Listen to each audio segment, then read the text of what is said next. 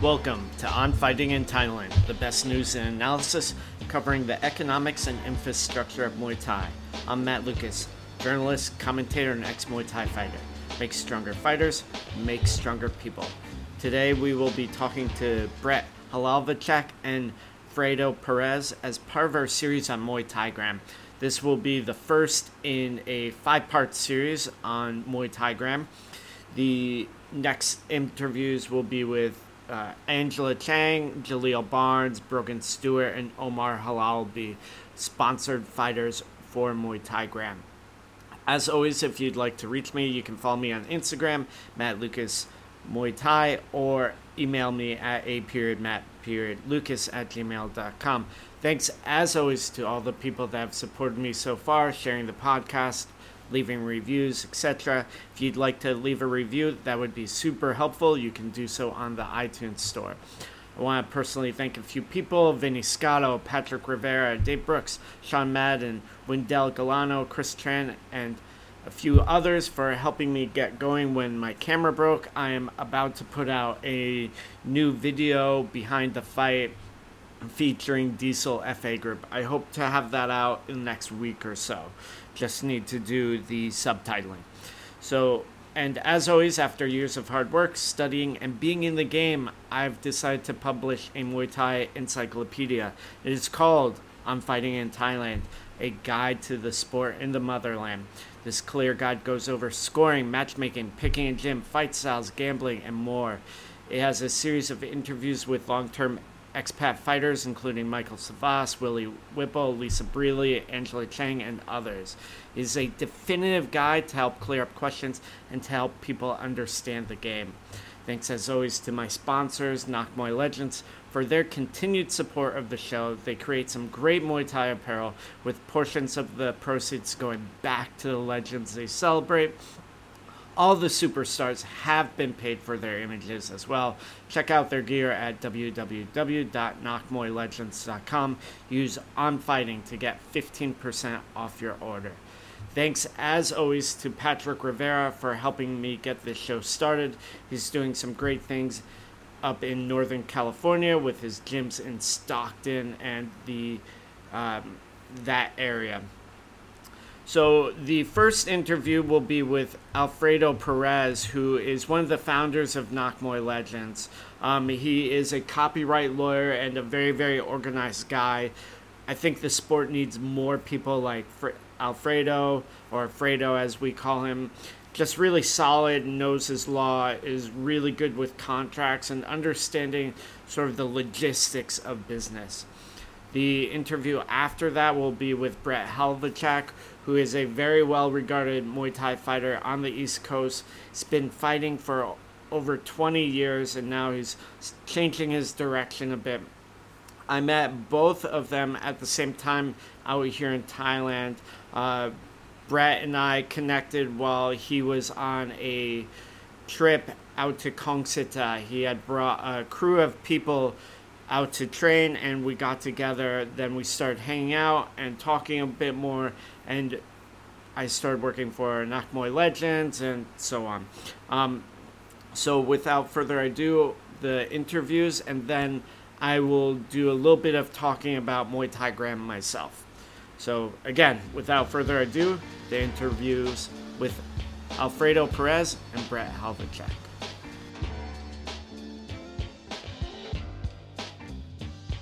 Fredo, thank you so much for coming on the show today. I really appreciate you taking your time out. Yeah, man. Thanks for having me. Um, so, can you tell me a little bit about your background in Muay Thai, how you got started?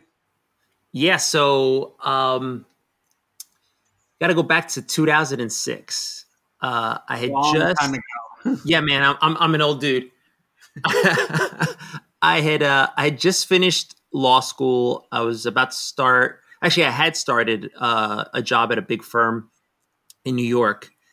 And you know, so anyone that's worked at the big firms will tell you this that the first few months that you're there, you gain a ton of weight, right? Because mm-hmm. you're working crazy hours, and they they basically give you free food. Mm. So uh, so I was I was getting like pretty out of shape, and you know, complaining to my wife about it, and I was like, you know, I always wanted to like train a martial art. I always wanted to do Muay Thai, right? Mm-hmm. But you know, back in like the '90s, I grew up in Queens, New York, and in the '90s in Queens, New York, like finding a Muay Thai gym, let alone one that I could I could afford, was like impossible, right? So I was like, oh man, I really want to start training, but I'm, uh, you know, I think at that point I was close to 28 years old. I was like, ah, oh, I'm, I'm too old. I'm going to get like, you know, beat up by these young kids. I'm going to look stupid and I'm, I'm too fat. And, uh, my wife was like, nah, just, just call around and just go. Mm-hmm. So I, you know, I was, um, I picked up the phone and, uh, and I called, uh, there was a gym in New York called the Watt at the time. Mm-hmm. And, um, you know, I spoke to, uh, to the head trainer there and he was like, look, come down. Uh, I'll get you a private one of my guys. You know, see how you like it, and you know if you like it, then you can keep doing it. And if not, you know, no big deal. Yeah. Right. So fast forward maybe like a week or so. I'm all nervous. I'm heading uh, uh, down to the Watt. You know, I'm like, you know, I'm wearing, uh, you know, I, I didn't have Thai shorts yet, so I had like these my goofy shorts, and I didn't have gloves. I didn't have anything. and uh, you know, so then uh, so I get in there and they they pair me up with this hipster guy named Brett Brett. The, the, king of the hipsters. and uh, you know, I'm like, all right, you know, at that time he was he was he was like m- maybe 20, 21. He was a baby. Oh, and yeah, yeah he, he, was young. And uh, so you know, he put me through like you know 30 minutes maybe an hour of training i don't remember it was it was it was tough right it wasn't you know in retrospect it was really easy but for me at that point in my you know health journey it was really tough uh-huh um but anyway he uh you know i uh, you know so he put me through through the training and you know at that moment in time i remember i was like laying down on the on the mat in the in the ring and i was thinking to myself shit man am i gonna do this again this is really hard uh-huh. So, you know, fast forward, I've been, you know, training since, not so much as of late because of everything going on, but I've been training since then, since since 06. Yeah, and that's uh, that's when the love affair started with Muay Thai, I guess. And you have continued your love affair and started uh, doing several businesses, uh, including Muay Legends. Can you talk a little bit about that and how that began? Yeah. All right. So this is going to be another Brett Hlavacek story. So. Eh, um, I think uh, maybe your love affair with Muay Thai is actually a love affair with Brett. Yeah. yeah. uh, I just threw up a little bit of my mouth. Um, so we had uh, we this is about four years ago. Um, we just finished uh, training, and I think the week before we had gone to a, a, a local fight shop in New York. Um, there's like one really big fight shop in New York, and they have a lot of really cool stuff, especially for boxing. Uh, you know, that they, they, they carry like those Mike Tyson t-shirts and those um, Bruce Lee t-shirts. And you know, I go to Brett. I'm like, you know what? If if somebody were to put like Samart or one of those guys on a t-shirt, man, I'd I'd rock that. But you couldn't find that anywhere, right? Yeah. And um, you know, we sort of looked at each other and like, you know, that's not a half bad idea. Mm-hmm. Right. And and Brett goes, Well, I know I know a guy who does uh design work. He's he's really good. Um at the time he was doing um design work for Reebok, uh doing a lot of the UFC um uh t-shirts and that sort of stuff. It was a, a guy by the name of Denox. Mm-hmm. And um you know, sort of fast forward a little bit, uh, I met Denox. He thought he could do some some some cool designs. Uh, so the next step was sort of finding so those golden era guys that we wanted to have on on shirts, and we're pretty lucky that we have a guy by the name of Kaensak. Uh, mm-hmm. You know, so people that don't know, he's you know he's he's a golden era legend, fighter of the year. He was named fighter of the year back to back years, and uh, you know, just so happens he ended up in in New Jersey. Uh, so we set up a time. Brett already knew him. I didn't. I didn't know Kaensak personally. I'd seen him around, but mm-hmm. I didn't mm-hmm. know him personally. And we we went out to eat, and you know, sort of explained to him what the idea was. Got his feedback, and you know, he basically said that he was down to do it, and that's how we signed our first athlete. Mm-hmm. So, you know, since then we've signed a bunch of others. Uh, you know, I mean, not too long after that, we took a trip to Thailand mm-hmm. which I think is actually the first time I met you. Um, yeah, when you had the Hawaiian shirts on in Rotterdam then. Yeah, that's right. That's right. Yep, yeah. yep, yep. And um and uh, it was I think I think that was when we ended up I don't remember we had already signed Samart by then or not, but we ended up signing Samart, Diesel Noy, a bunch of other athletes. Um, and uh, and yeah, when uh, we met you, uh, mm-hmm. and then you know, sort of the rest is is kind of history when it comes to Nak Muay Legends. We've been in operation now for about uh, four years. Mm-hmm. We've sold thousands of T-shirts, um, and you know, I'm I'm pretty proud of the brand yeah it's really cool and obviously it's a good thing you know giving back a big part of why i like is that uh, portion of the proceeds and all the athletes are paid for their image which has not been the case with some of the athletes like sagat um, who does not has not gotten money for his you know appearance or like his image in capcom and other places yeah, so that was one of our big things. I mean, one, I'm an intellectual property attorney, so that's just the nerd in me, right? You have mm-hmm. to do things the right way. But we also, you know, I, I never started the business thinking, oh, you know, I'm going to get rich making t-shirts, right? It's mm-hmm. it's it. The whole idea was um, to be able to create something that the community was going to really dig, and also do it in a way that was fair to the athletes. So I mean, mm-hmm. I, I, think to date we've probably still given more money to the athletes than we have, um, uh, you know, sort of given it to the company. Mm-hmm. Um, you know, and I'm pretty proud of that. You know, I want to sort yeah. of keep that going. So, what do you feel you've learned from doing Muay Legends, and what do you think you've given to the, the sport by doing this? All right, so that's a big that's a big question. Mm-hmm. Um, so I think it reiterated some stuff that I already knew. I mean, okay, so first and foremost is you've got to give people a good product, mm-hmm. right? And part of that is not to be greedy, right? Mm-hmm. If that means that you're spending a little bit extra so that your shirt quality is better and that it's going to last, then do it, right? Mm-hmm. Yeah. If that means that a customer had an issue with you know a package got lost in transit or you know the size is wrong send them another product that doesn't matter if it comes out of your pocket right mm-hmm.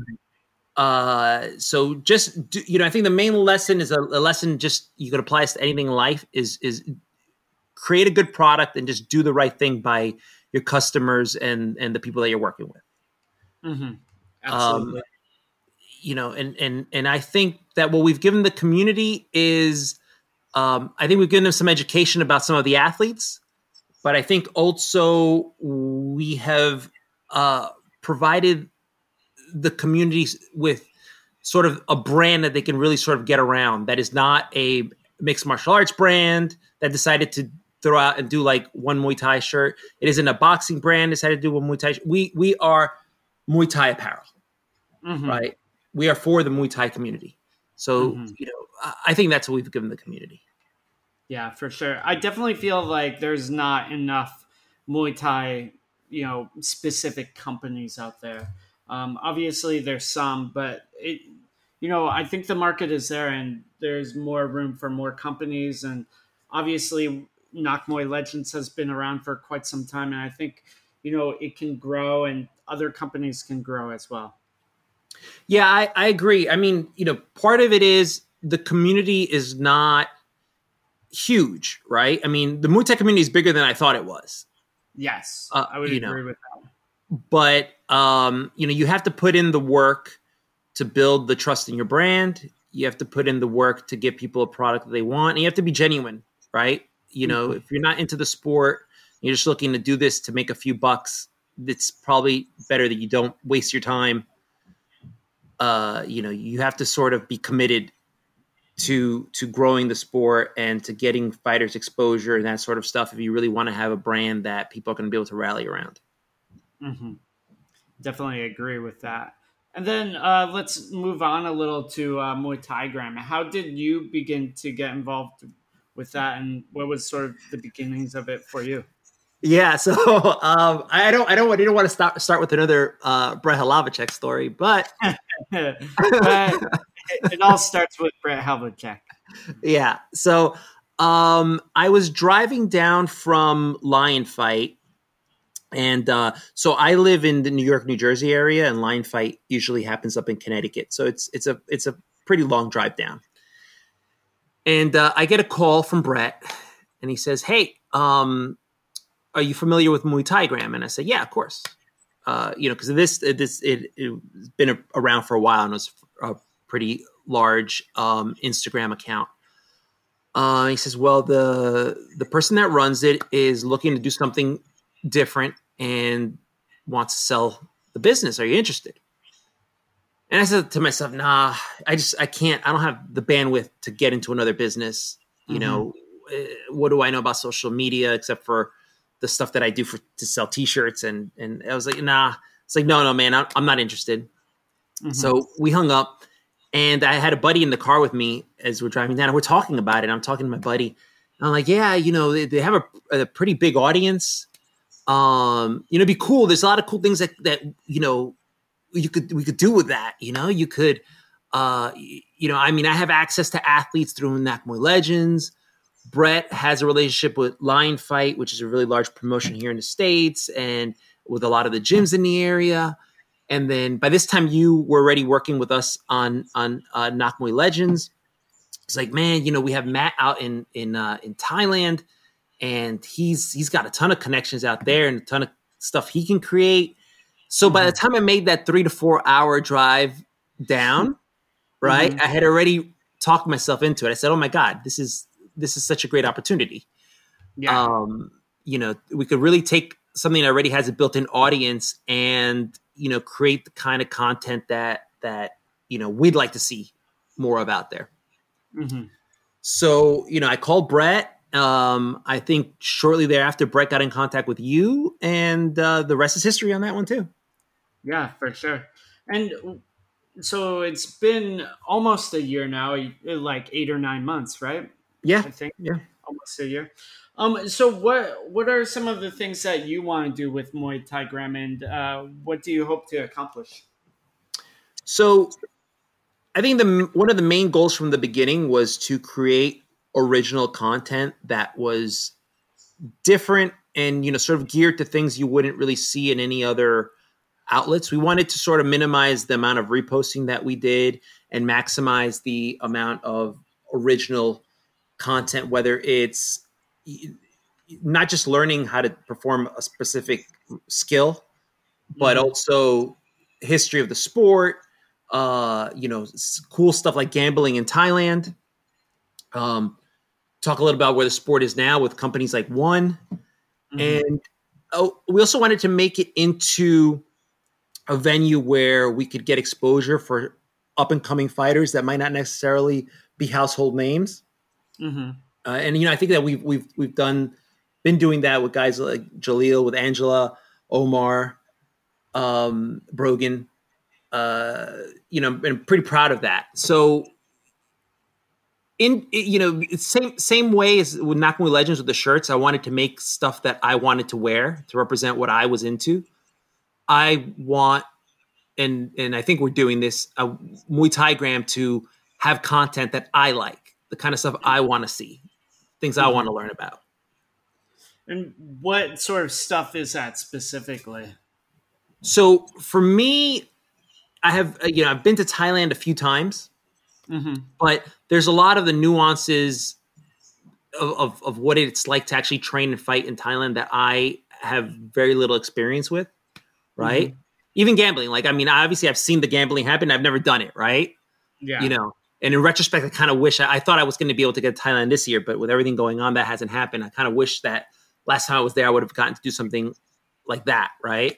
Hmm. Um, then I've I've only really trained like at one gym out there, so Mhm. it's kind of nice to see, be able to see people that are training at different gyms, all of them from other, you know, uh, either from the states or from somewhere else, right? That have basically relocated to Mhm. Thailand and sort of get their insight as to what it's like to fight there, what it's like to train there, what it's like to live there. Um, you know, I, I think there's a lot of people here in the states. I think almost everyone that trains Muay Thai here in the states wants to make it out of Thailand at least once in their life, not more. Yeah, I would Uh, agree with that.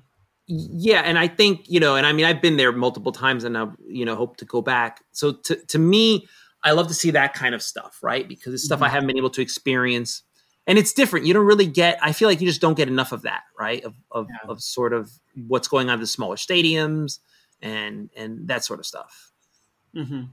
What What do you think uh, that Muay Thai Gram has accomplished, and how has it changed in the last you know eight months since we started taking it over?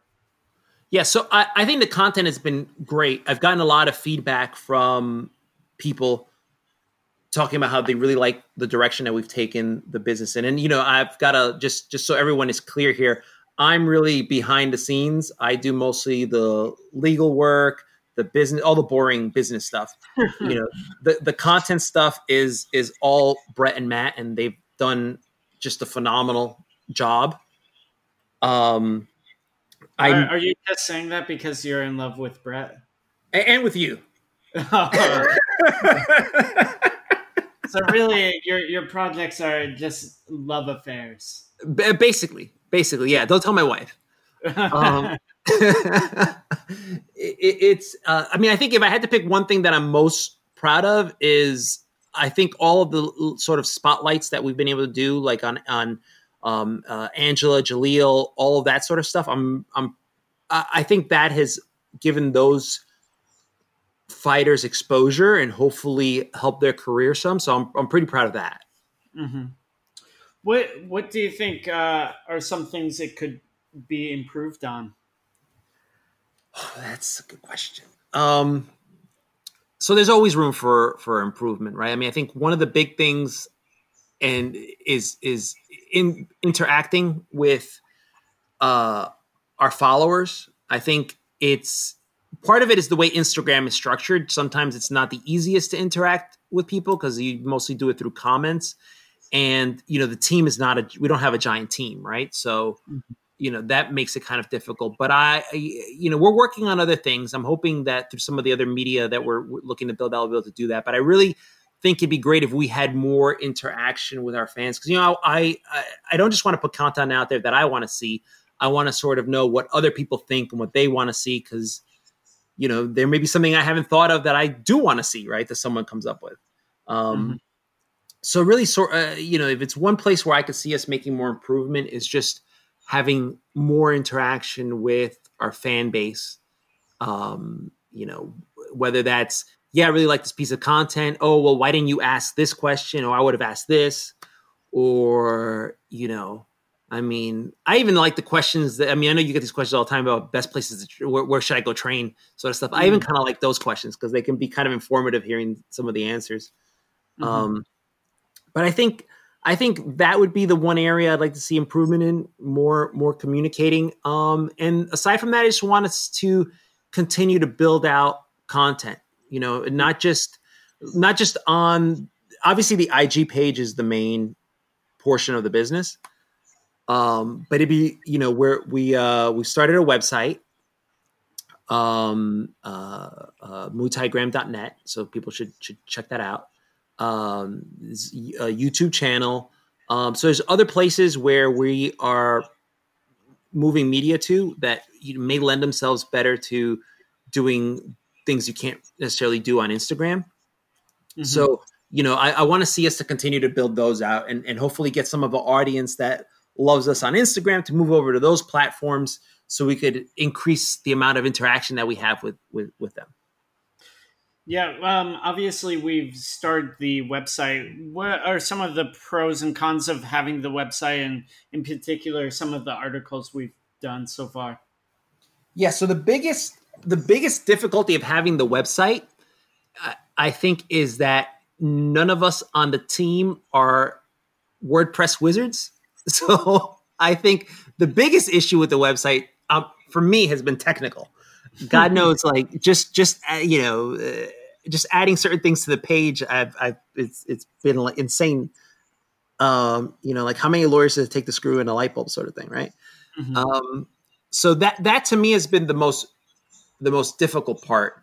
Um, the articles I, I've I mean I you know I'm biased, but I think all the articles have been very good and very well written. Mm-hmm. Um, you know, I think the the biggest issue is getting, like I said before, getting more people to come onto the website, sign up to the newsletter. We're mm-hmm. not going to spam you. You know, if you go to if you go to the website, you read the blogs and you like the stuff that we're putting out, you're going to like, you know, what we're going to put out next month too. So you might as well sign up for the newsletter and you know get some good content. And if at any point in time you don't like it, then you know you know you could unsubscribe. But yeah. uh, to me, to me that I, I just like to see more people on the website. And you know, we only launched the website a few months ago, so it's still pretty early. Um, and what you said one of your proud points was sort of gaining exposure for some of the athletes like Jaleel, Brogan, Angela, and Omar. Why are you so proud of that? And what are some of the ways that you feel uh, Muay Thai Gram has helped them? So it's anyone will tell you that it's this is a sport that's really hard to make a living in. Mm-hmm. Um, you know, I mean, I think there's it's I think it, in a lot of ways it's easier to make a living at it in in Thailand, obviously, than it is here in the states.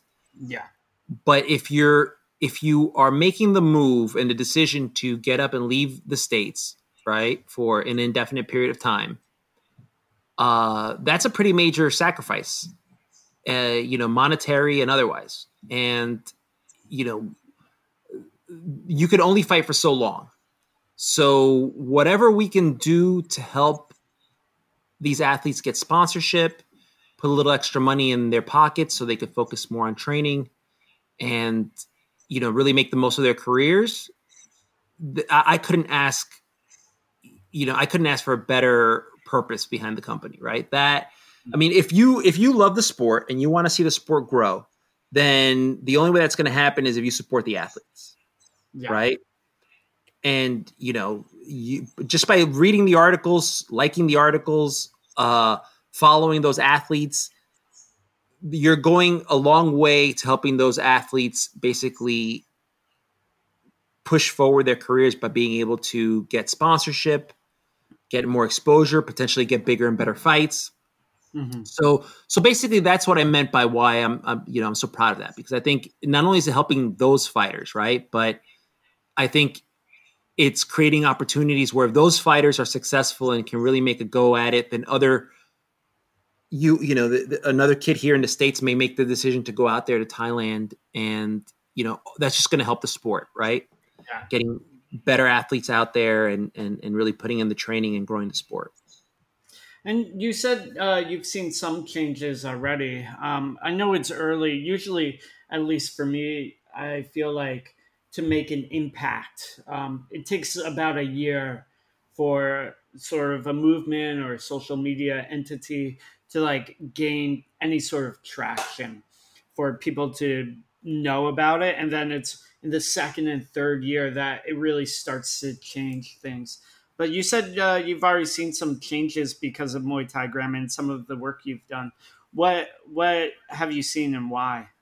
Yeah, so this is a little anecdotal, but I've you know I have um, a lot of conversations with people in the industry related to Nak Muay Legends, right? And um, you know, most, I think it's not a secret anymore that you know I'm involved with both businesses. Um, and you know, I've had a lot of people tell me, "Oh man, I had a con- actually I had a conversation about two or three weeks ago with a with a, a pretty well known uh, supplier of of, uh, of fight gear here in the in, in the states. And they were like, "Man, we really love what you're doing with with the page. It's mm-hmm. it's it's uh, the content is is uh, is original. You know, it's uh, it's really great stuff. You know, they're they're interested in advertising with us, which is great for everybody. Um, you know, so it's a lot of it has been really anecdotal. People telling me, "Oh, that's really cool." And, you know, a lot of people have been on lockdown too, so you know, it kind of the lockdown has been awful, obviously. Yeah. But I'm, uh, you know, we're all looking for the, more content now that we're on lockdown. I know I am, and uh-huh.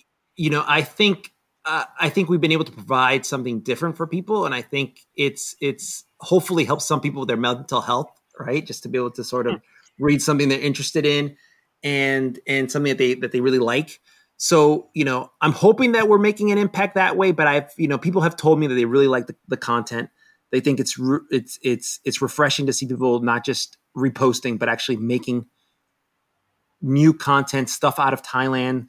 Uh, you know, stuff we did some stuff expo, uh, you know, some some sort of um, stuff on gyms in the area, uh, stuff like that. People have have, especially the stuff in Thailand. People have been very um, positive about that because it, it's you know, unless you live there, you don't really you know. It, it's I, I don't even know, Matt, if you really have the appreciation for it because you're you're there and living it, right? And we're you know the rest of us are stuck over here you know, with, with uh-huh. gyms having having been closed for the better part of this year, you know. Yeah. So so I think in a lot of ways we've been an outlet for people, you know, giving them something different to look at. And uh, you know, I'm hoping, like you said, that you know it'll really pick up traction in the next year or two. Uh, you know, I mean, what's going to really help us out is if people let us know what they want to see right? You know, yeah. Matt's out there in Thailand. We're here in the States. We have access to a bunch of different athletes, whether from the golden era or, you know, current athletes. Um, tell us what you want to see and we'll, we'll make it happen. Yeah, that actually reminds me, maybe I should do gym tours. Um, because I'm so used to like walking into these gyms all the time. Um, it's very, very normal for me. Whereas for a lot of people, they never see these places. Like, you know, I can walk into PK Saenchai and oh, there's Tawanchai, like oh whatever. Oh, Saenchai is there, you know, bossing uh uh Chai around because he has a boxing fight, uh whatever. Oh, walk down yo, uh, FA group isn't far from me. Obviously, I'm seeing the people at Fairtex all the time, and it's right. just like very, very normal for me. Yeah, so th- that that's something you know. You're that, that's what I was getting at, right? It's normal for you because you're there, right? But um, one, the gyms are very different the way that they just generally look and operate here in the states versus in Thailand. Yes, that is um, definitely true.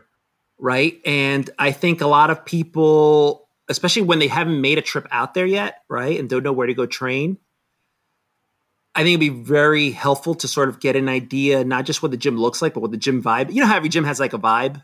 Yeah, yeah, for sure. Right, and you kind of, you know, it's unless you're there, it's a little hard to sort of get a sense of that. But I mean, the next best thing is to have somebody sort of walk you through and get a sense of what's going on there. You know, some people are going out there and they want to like train super serious, and and some people want to go out there and just sort of have some fun. Some people want to have a little. Some people don't know what they want. Um, so I think giving people tours uh, so you can see some of the trainers and some of the shenanigans that are going on and that sort of stuff would be really helpful to people here in the states, especially because I think you know as soon as this coronavirus thing is over, man, like I, I have a feeling uh, the gyms in Thailand are going to get packed because everyone's yeah. going to want to get back out there. For sure, hope hopefully. Um, and just wrapping things up, was there anything that you want to talk about that we didn't get a chance to talk about? So I'm going to ask you a question. Uh huh. All right. What has been your biggest surprise to date about working on Nak Muay Legends and on Muay Thai Gram? What is the biggest surprise? Um, I don't know. I mean, like the the thing I really really like about working on both of these projects, and I think one of the reasons why I I'm so into them is how much I've learned. Um, there's, you know, one of the good things about Muay Legends is that I, I do the community management for it. So I'm always looking at people's Instagram and it's given me a way to keep tabs on people mainly in America and foreign countries and understand like what they're going through. And then doing the work on Muay Thai Gram, especially creating some of the original content, has been like really pushing my boundaries a lot. Obviously, now I'm doing interviews that are subtitled in Thai uh, with female athletes and people that uh, a lot of people in the West don't know. And I learn a, a ton from doing these. There's technical things that I learned, like in terms of placing where to place an interview subject, what sub you know questions to ask. There's technical things about okay, the lighting, the um, you know the microphones and those are all very very valuable lessons even like the editing process is a very very good thing to learn and then there's the actual content of it uh, which can be really really interesting and when you interview these people you become a lot more connected with them so you know now when i go anywhere because i've interviewed people like everyone knows me um, and it's it, I feel like I'm a very big part of a community. Um, so I guess that's maybe one of the most surprising parts of it for me. Um, it wasn't like an intentional thing, but it's definitely something that's happened and that I'm really happy to be a part of. Nice, nice. Well, that's good to hear. It's been uh, well, it's been a blast working with you so far. Hopefully, uh, it'll be many, many more years. Yeah. Thank you so much, Fredo. All right. Thanks, man. Stay safe.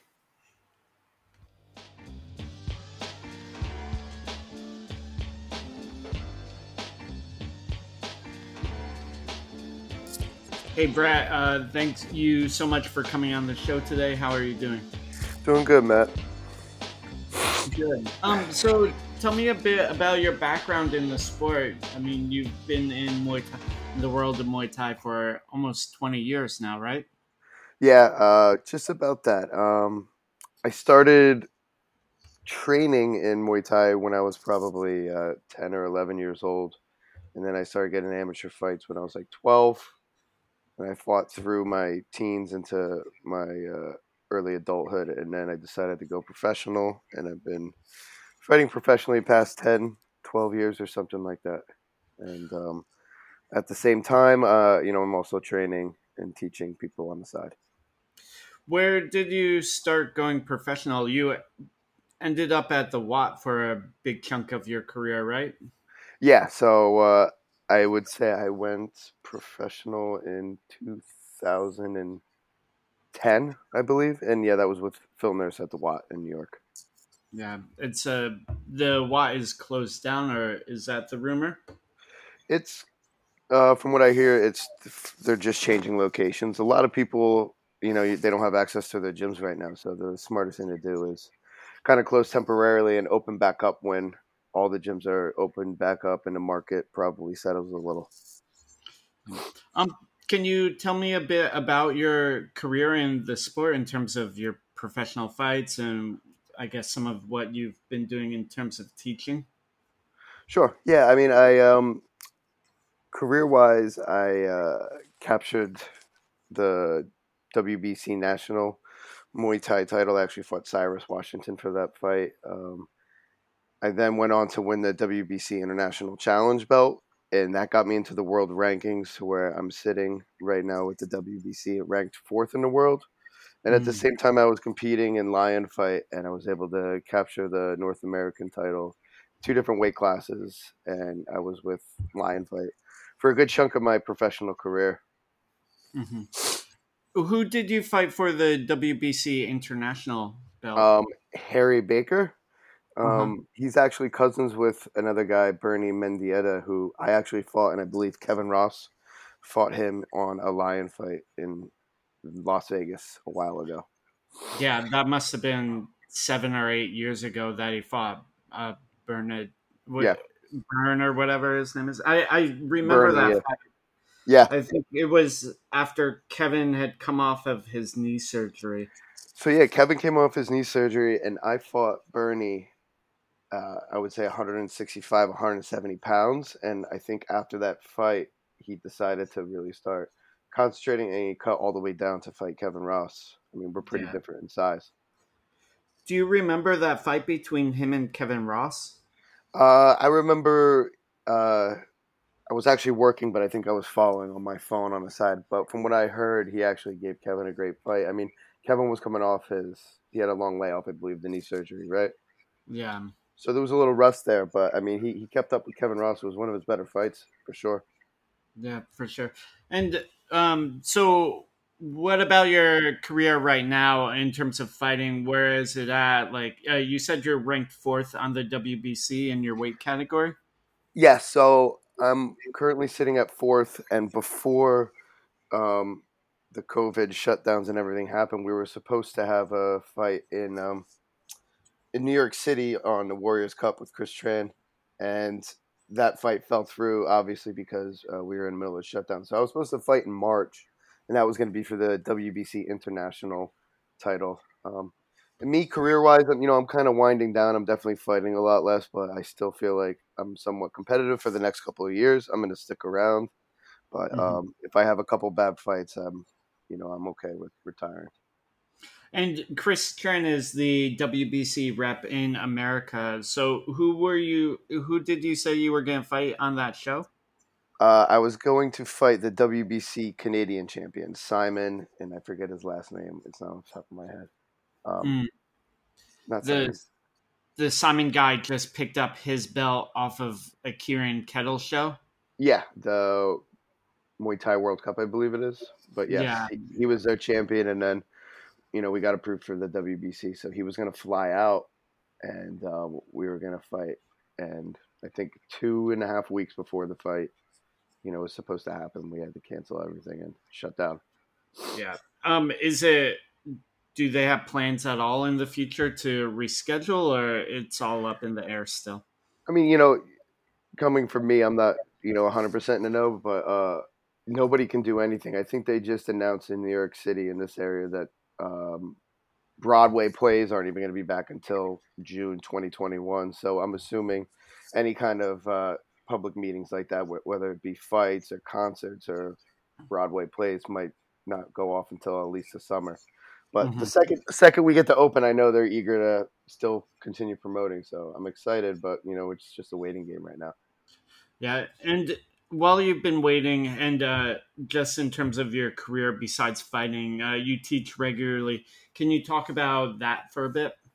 Sure. I mean, I've I've always taught Muay Thai and uh, fought professionally at the same time.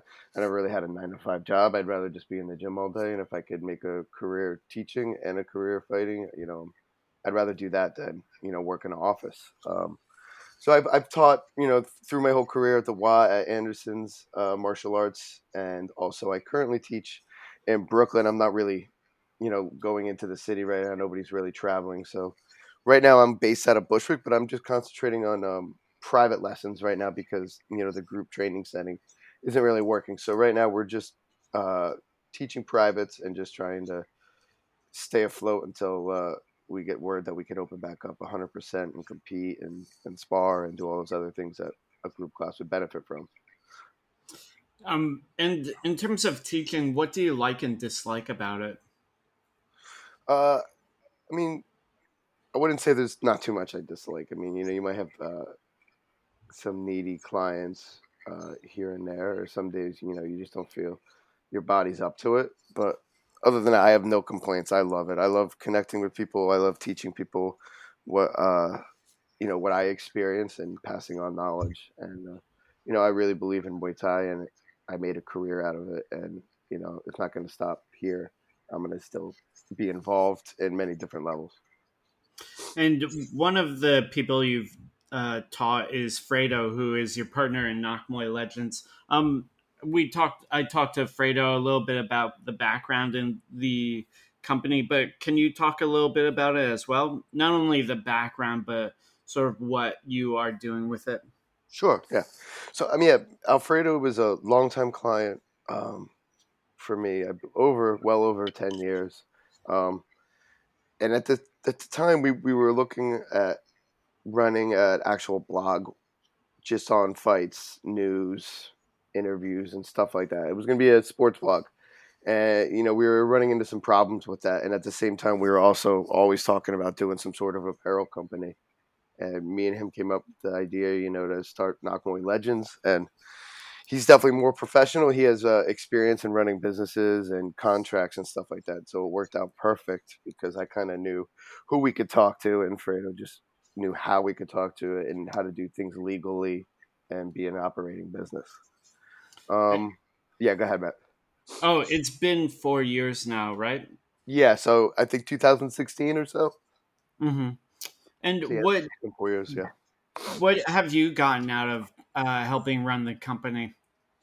I honestly, uh, I'm just proud that we're putting out a product that you know every shirt we make I, I like I enjoy and I get to work with one of my good friends who's our designer um, doing something and creating something that I actually like and putting out that I'm proud of is the biggest uh, that's the best feeling that I get out of it. And it's great working with these old fighters. I mean you know these are guys I looked up to in my career when I was training when I was younger and now I get to work with these guys and you know create something that they're proud of also.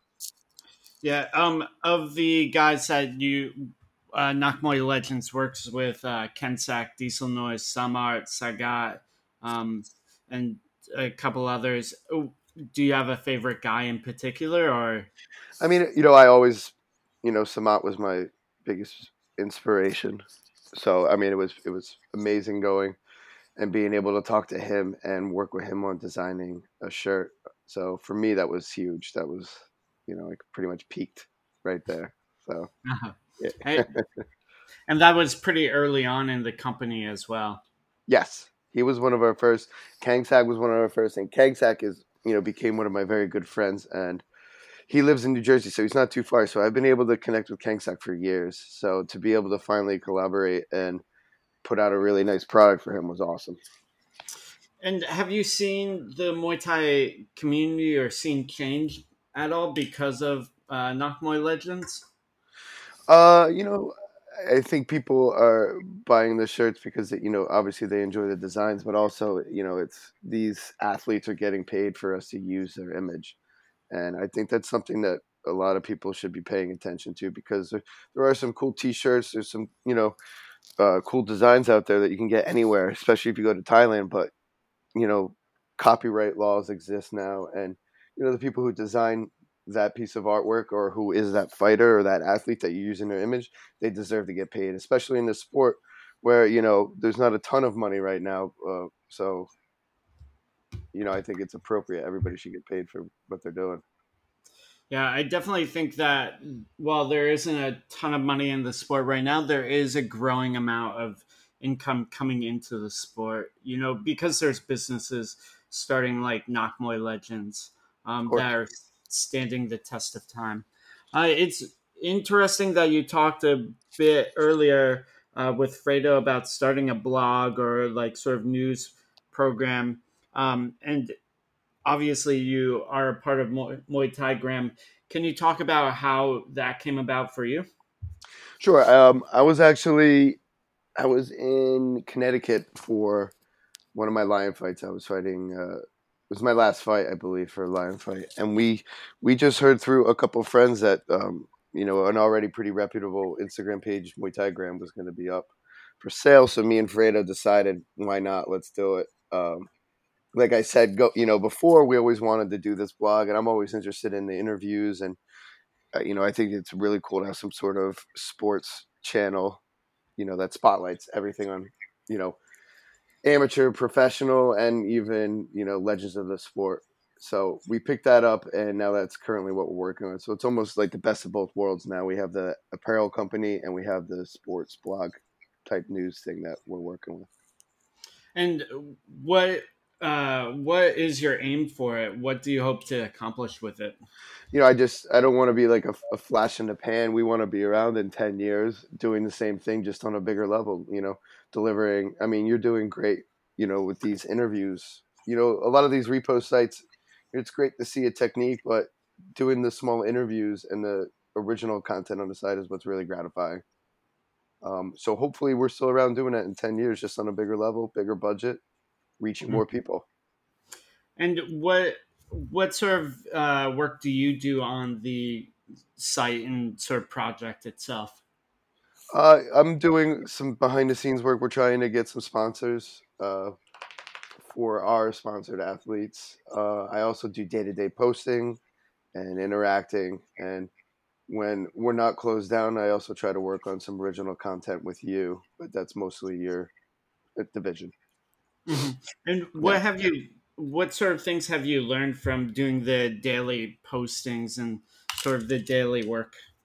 Uh, it's a lot more work than you would think. You know, you think just picking up this page, you just make one post here and there, but you have to be on, you know, posting and being consistent and interacting with people and answering questions because that's what we're there. We're not just there to post something cool and not answer questions or interact or why why is this there? So you have to be constantly connected, Mm-hmm. and uh, for me that was something that was definitely uh, and it still is. I'm still learning to work with it, but I mean I'd rather do this than be laying bricks. So I'm I'm 100 percent in. So Yeah. Well, uh, you're laying bricks. It's a, a social media foundation.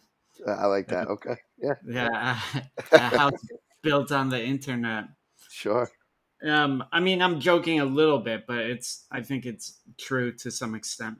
No, I agree. I mean, you know, even when you talk about it, it's about the long game. I mean, that's one Mhm. thing you've been you've been telling me because it, it is something very new to me, and you have experience with this. And you know, I thought maybe we could just pick this up and boom, we're in. But there's a ton of work that goes behind the scenes and in front. You know, with making a page that actually has constant, you know, original content, interviews, and you know, is current. Yeah, it's something I learned a lot, or I just learned a lot from working on Nak Muay Legends as a social media manager for the last For couple sure. years. You know, just like looking at the internet, looking at Instagram, looking at all the different people, you you learn a lot about sort of the community, especially over a long term, uh, especially when you engage with them. Sure. I mean, and it's just like it's just like fighting, right? You want to go and learn from the best or learn from somebody else's experiences so you don't have to make those mistakes. And the second me and Alfredo decided we were going to do this, it was pretty much I, I pretty much said I'm like we're not going to do this unless we're going to be able to get Matt because you have the experience and like I said you kind of came in and you were able to get us a little ahead of the curve, you know, just Mhm. because we're beginners in this, you know you've been doing it for a long time. So, uh, you know, I, we wanted to bring you in and, like I said, learn from your mistakes and make it a little easier.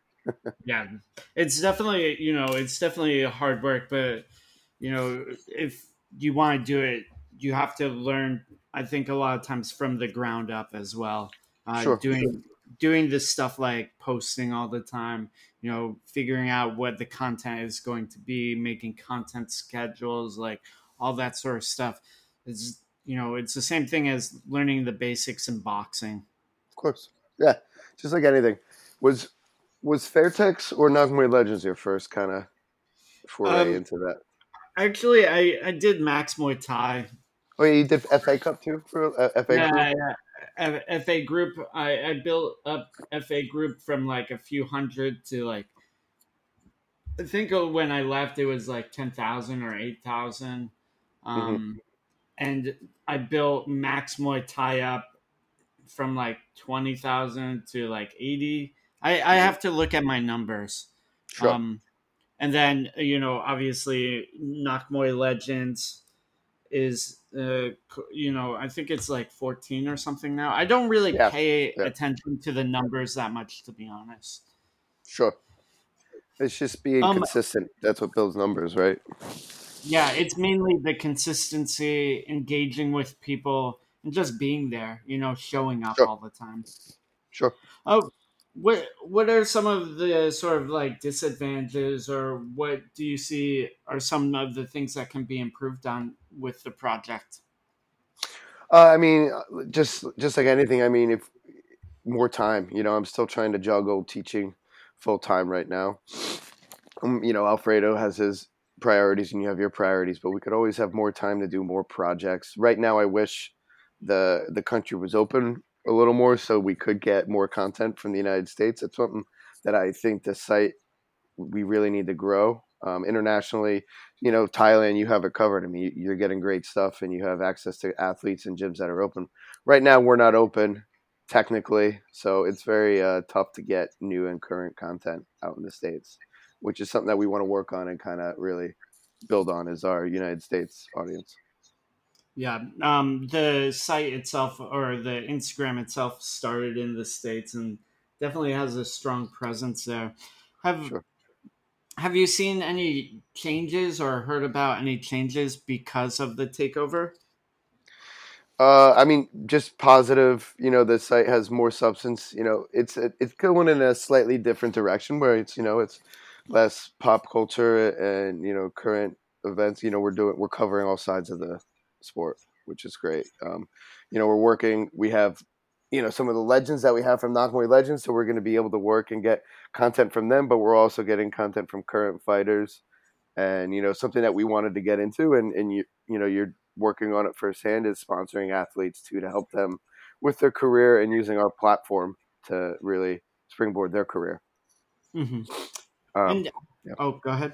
No, I'm good. Sorry. Um, how do you hope to change the sport with uh, Muay Thai, Gram?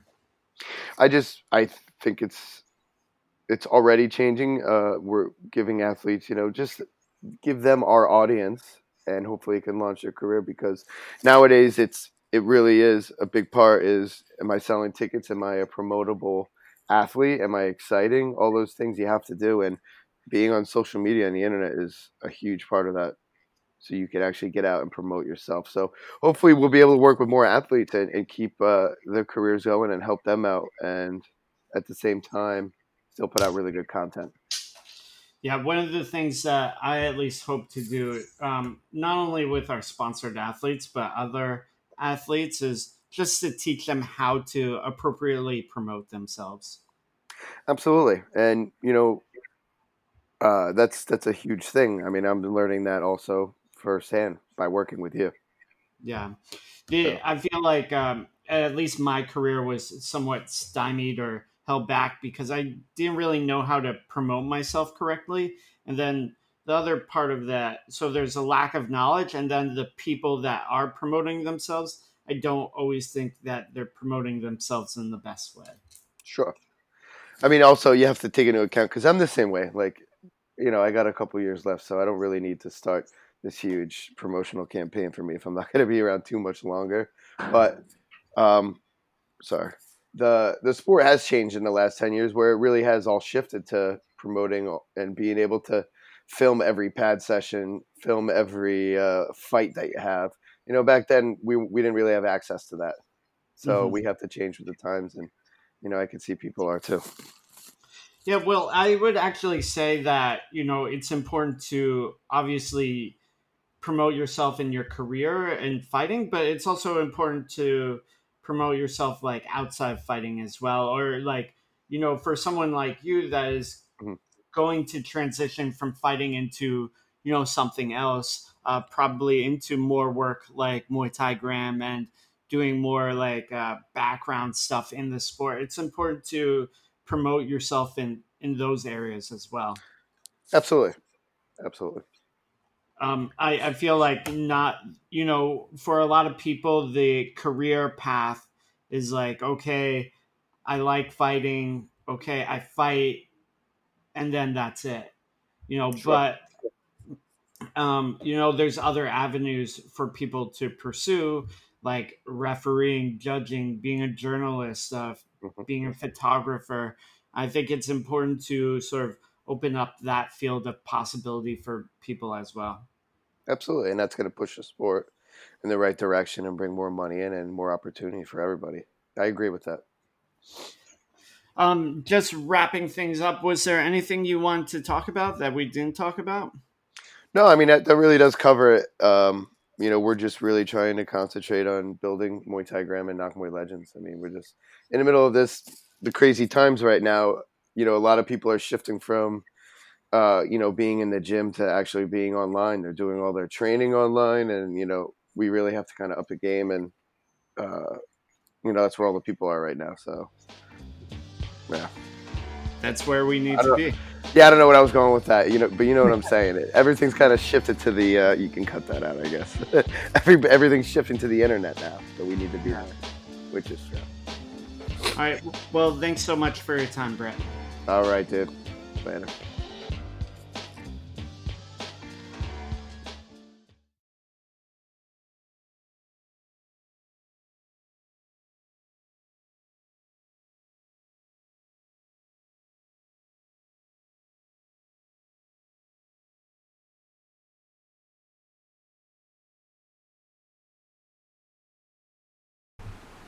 So that concludes the interviews with Brett and Fredo. I just want to talk a little bit about my background with Muay Thai Gram and how it came to be for me.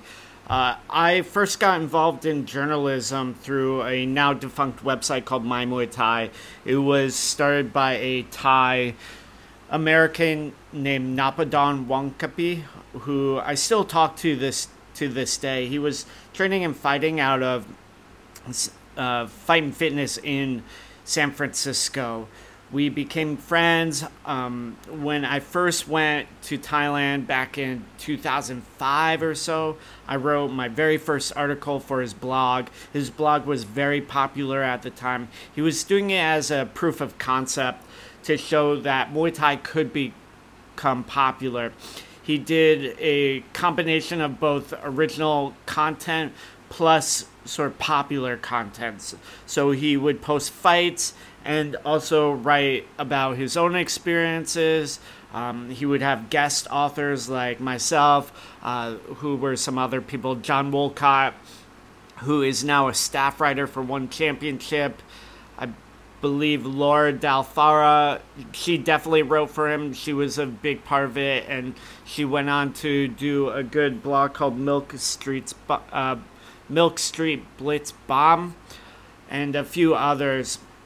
So it was like a very very good learning point for me, just getting my feet wet, especially at the time. It, a lot of things were focused more on writing, so it was a good experience for me later on, uh, Mai moved on from the project. I continued with it. It was a little bit more of a labor of love. It wasn't bringing any money in, but I was still passionate about it, and I did some good interviews. Coincidentally enough, the I interviewed Rob Cox for My Muay Thai a long time ago, and that basically got me my job at Max Muay Thai like eight years later because I'd interviewed him and stayed in the game. Then, when I moved out to Thailand, he recognized me as a hardworking journalist. So, the benefit of it didn't come up right away, but definitely, definitely helped me out later on. Then, when I moved out to Thailand, I started working with, for West Coast Muay Thai. That lasted about a year. I did more photojournalism, photo essays. Um, so that was really good for me, and I really appreciate Galen, Galen's uh, help with that because I learned a lot of valuable skills, including layout design, how to create sort of magazine layouts, how to do stories. It also taught me a little bit about uh, money negotiation as well because it was paid work. Um, then I went on to start do some freelance writing for Vice magazine. I acquired that position through Francis Watana. I would help her with some articles and also got my own pieces published. So again, both of those things really helped me out. Um, it was when I was working at FA Group, so I was definitely had a lot of access to things and people, which helped Later on, I would start working on several Instagram accounts, of course, FA Group, which I grew from a few hundred to a few thousand within the space of about a year or so. I worked on Max Muay Thai's Instagram account for about a year. Um, and then once I left FA Group, I started working on my own Instagram account, which two years ago was about 800 and is now 5,000 around the same time I started working for Nak Muay Legends and some other companies. Working on Instagram accounts gave me a very, very good idea of what the sort of demographic of Muay Thai is like and what they're posting. I think a lot of times people, when they post on the internet, they're not really they are not always shielding themselves as much as they might think um, especially when you look at someone over a long period of time, you can sort of see an arc to their social media presence. I do think that people curate their social media presence. Whether that's a good thing or a bad thing is sort of up to you to decide, but it definitely happens. I curate my own social media presence. There's things that I will post about and things that I don't post about. I don't really post that much about my personal life. Um, I do post, you know, when I do things with friends. I try and give myself a little character in my life, but I am not that intimate on social media. Uh, and some people are. Some people put their sort of heart on their sleeve, and that's okay. That's you know their sort of style. But working on these Instagram accounts really showed me a lot about how people are presenting themselves on social media. It also gave me a way to follow along with people and sort of see the way that they were growing their own social media presences and accounts. So that was a it's been a great experience doing that. We started Muay Thai Gram about six or eight months ago. I think we've really taken the site and Instagram in a different direction, which I think is really interesting. I think we're forging new grounds in the sport. One of the things I'm really proud about that Fredo was talking about was sponsoring athletes. So the the sponsorship with Muay Thai Gram is a media sponsorship. We're not giving them money right now, although we have been able to help negotiate fighters to get money. So, for instance, we have gotten Jaleel Barnes uh, some monetary sponsorships for each fight. We've helped Brogan get sponsorships with Pride. We've helped Omar um, get sponsorship here at Fairtex. Um, Angela Chang, um, we've done a lot of stuff with her, of course. So part of it is the exposure. Exposure is necessary to get sponsorship. If you are not out there, if you're not pushing yourself, people are not going to recognize you. You need to show that you are present and that you're giving back value. I think that's a very, very important thing that I learned from all of this work. Muay Thai is a business, and it's important to understand the dynamics of the business of Muay Thai and business in general. Understanding business things will help you grow your career as a fighter. So, one of the things that I think sponsoring fighters is really important is that we are learning and sort of helping fighters grow their careers, which means, you know, we're one step ahead of other people. A lot of times, fighters do not have career plans, they don't have direct goals for what they're trying to do. They don't understand how to save money, where to spend it. They're not really investing in themselves. And this causes a lot of problems with the growth of the sport something Patrick Rivera says a lot and that I agree with is that if the business of Muay Thai is grown, the sport will grow. I definitely, definitely agree with that. You know, and if we can build the business side of fighters and build the business side of media, we can build the sport. So that is why it's important for me to grow fighters and also grow Muay Thai Gram. So the long-term plan for Muay Thai Gram is to basically do exactly what we're doing. Um, we want to monetize it more, um, which we'll see how that goes. We do have some paid clients right now, which we're very happy about, and of course we are getting more money going. We feel like the more money comes into Muay Thai Gram and into the sport, the more successful we can be. That said, I feel like we are already successful. And I feel like I'm personally already successful. The reasons why I think Muay Thai Gram is successful is that we have immediately helped people. And we have helped them both in short term and long term goals. So, for instance, a very simple thing that we did with Brogan was we planned out things to do for the year. Very, very simple thing. Okay, Brogan, what are our career goals for the year? What are the career goals for six months, five years? Where do we see ourselves?